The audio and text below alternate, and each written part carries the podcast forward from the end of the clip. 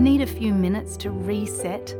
Great Minds is a podcast from SBS that guides you through different meditation styles from around the world. Listen wherever you get your podcasts.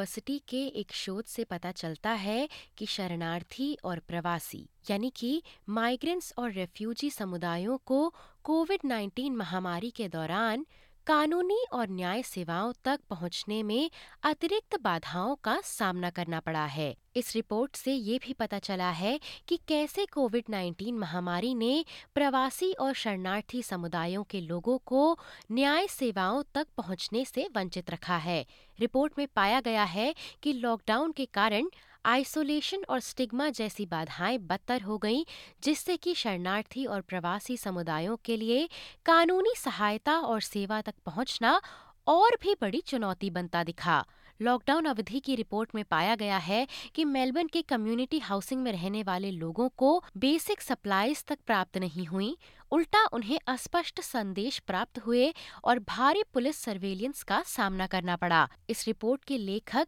सामाजिक कानूनी अध्ययन के professor और Melbourne विश्वविद्यालय में सामाजिक और राजनीतिक विज्ञान के प्रमुख जेनिफर बैलेंट हैं। प्रोफेसर बैलेंट का कहना है कि मेलबर्न के कम्युनिटी हाउसिंग टावर्स का आकस्मिक लॉकडाउन उनके द्वारा पाई गई प्रमुख विफलताओं में से एक था really simple things like a failure to use interpreters well in that situation, which is really surprising still that that was not done well. The way in which communities were isolated from providers, the surveillance of communities at that time, the really differential treatment that was given, that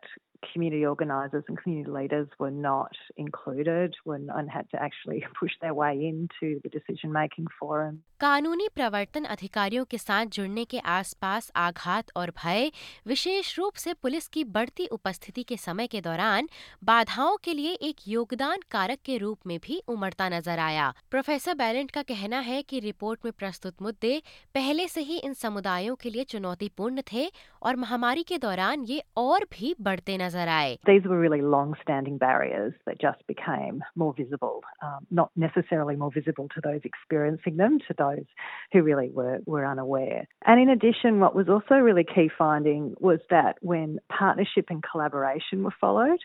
um, things worked a lot better. So what was really interesting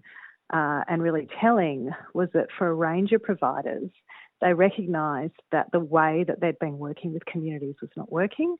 Uh, they needed to divest control, they needed to collaborate, they needed to value community expertise, and they needed to centre that expertise. Report की माने तो शरणार्थियों और शरण चाहने वालों को Melbourne के पार्क होटल डिटेंशन सुविधा में क्वारंटाइन करने का उल्लेखनीय मामला सामने आया था। होटल के लोगों को ध्यान में तब लाया गया जब कोविड 19 का प्रकोप उन निवासियों के सामने आया जिनमें से कई लोग पहले से ही स्वास्थ्य संबंधी समस्याओं से जूझ रहे थे। उन्हें वैक्सीन लगाया था और वे उसी होटल में फंस गए थे। इसे कुछ शरणार्थी अधिवक्ताओं ने कोविड इंक्यूबेटर कहा है। मानवाधिकार वकील और शरणार्थी कानून केंद्र के कार्यकारी निदेशक डेविड मैन का कहना है कि महामारी के दौरान संदेश ये था कि इसमें हर कोई एक साथ है। उनका कहना है कि इसकी वास्तविकता समुदाय में शरणार्थियों और शरण चाहने वालों तक पहुँचने में विफल रहीं।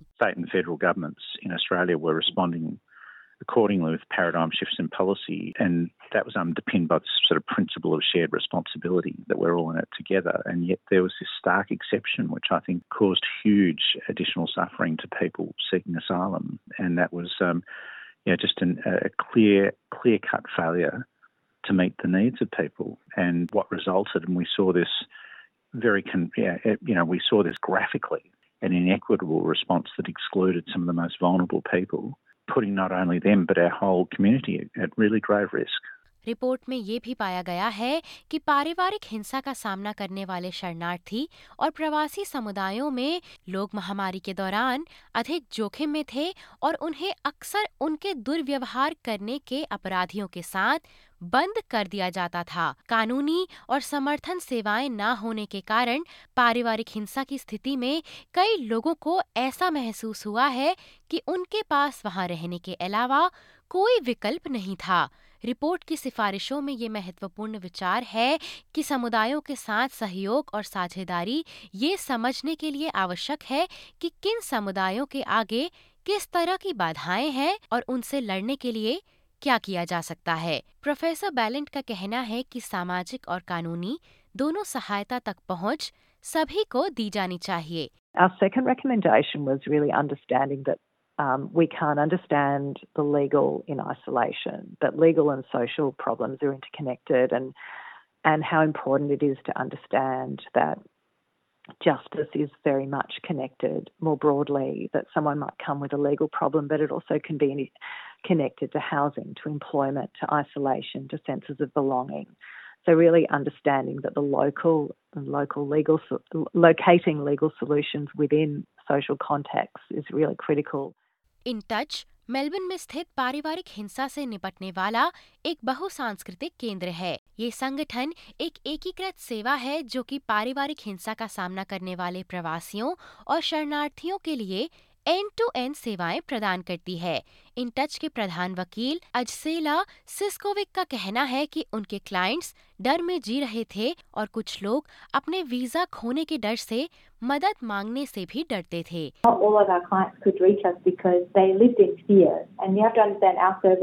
I think 40% of our clients are on temporary visas. So there's that other layer of fear that if I seek help or if I go somewhere, I might lose my visa.